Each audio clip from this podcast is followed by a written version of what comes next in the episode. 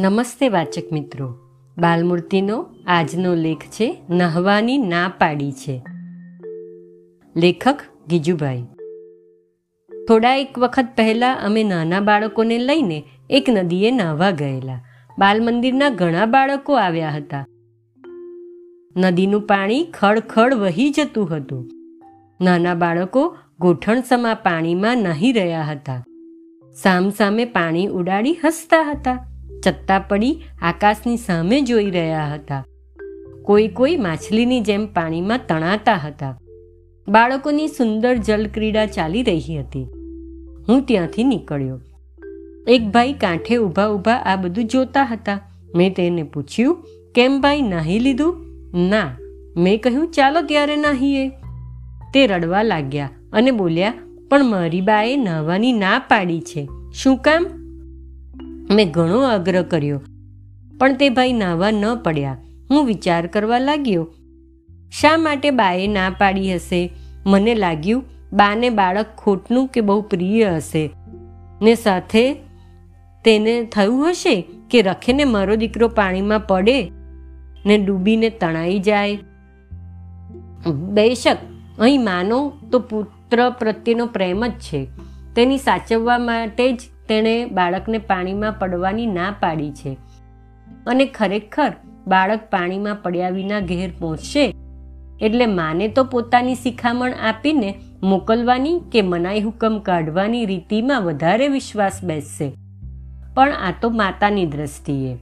આપણી દ્રષ્ટિએ માતાનો જે આ પ્રેમ છે, તેની પાછળ હૃદયની લાગણી છે, તેનો ઇનકાર ન કરી શકાય.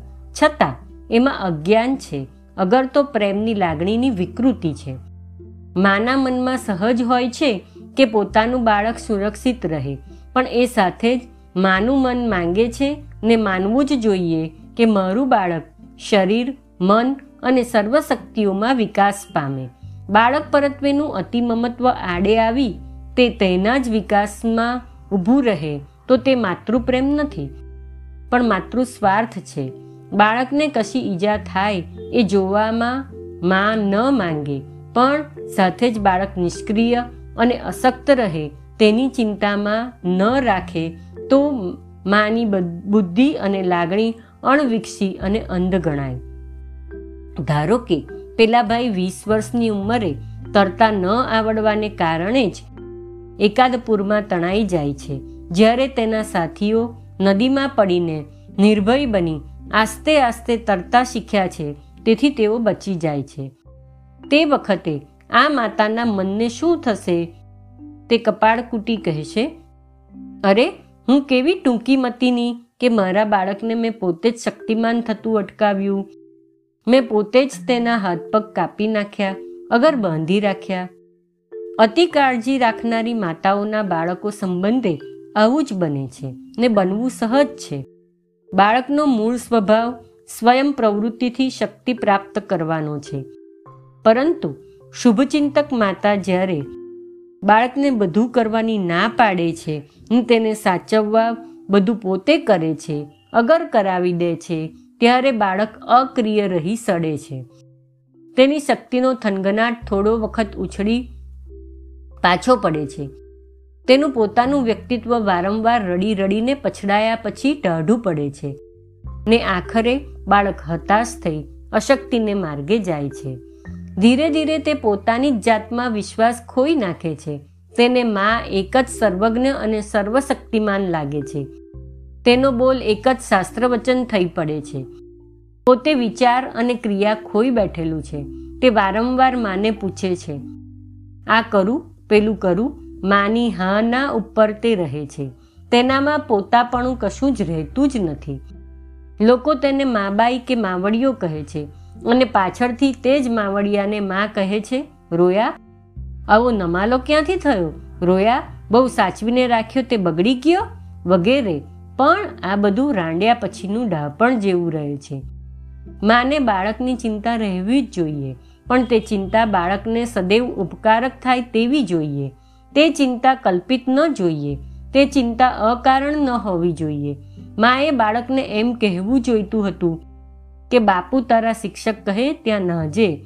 સૌ નાતા હોય, ત્યાં નહજે. રજા વિના આટલા પાણીની પેલી બાજુ ન જતો.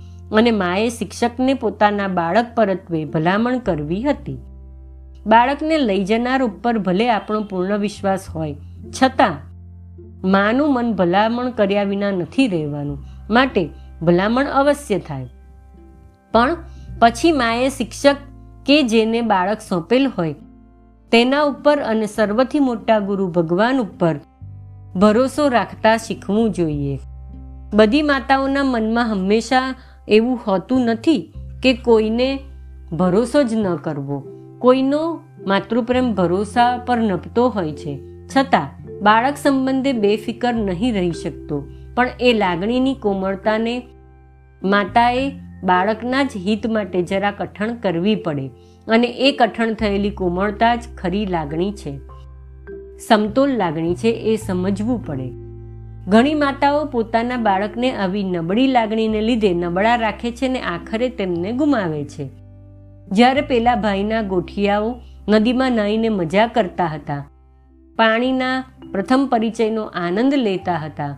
તરવાની કળામાં પહેલા પગલાં માંડતા હતા અને આત્મવિશ્વાસ ને સ્વાતંત્રતા અનુભવતા હતા.